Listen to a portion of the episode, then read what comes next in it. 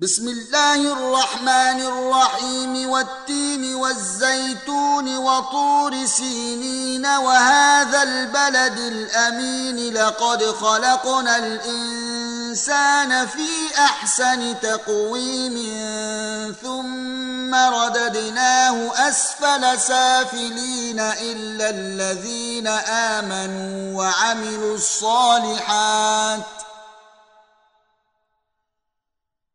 الا الذين امنوا وعملوا الصالحات فلهم اجر غير ممنون.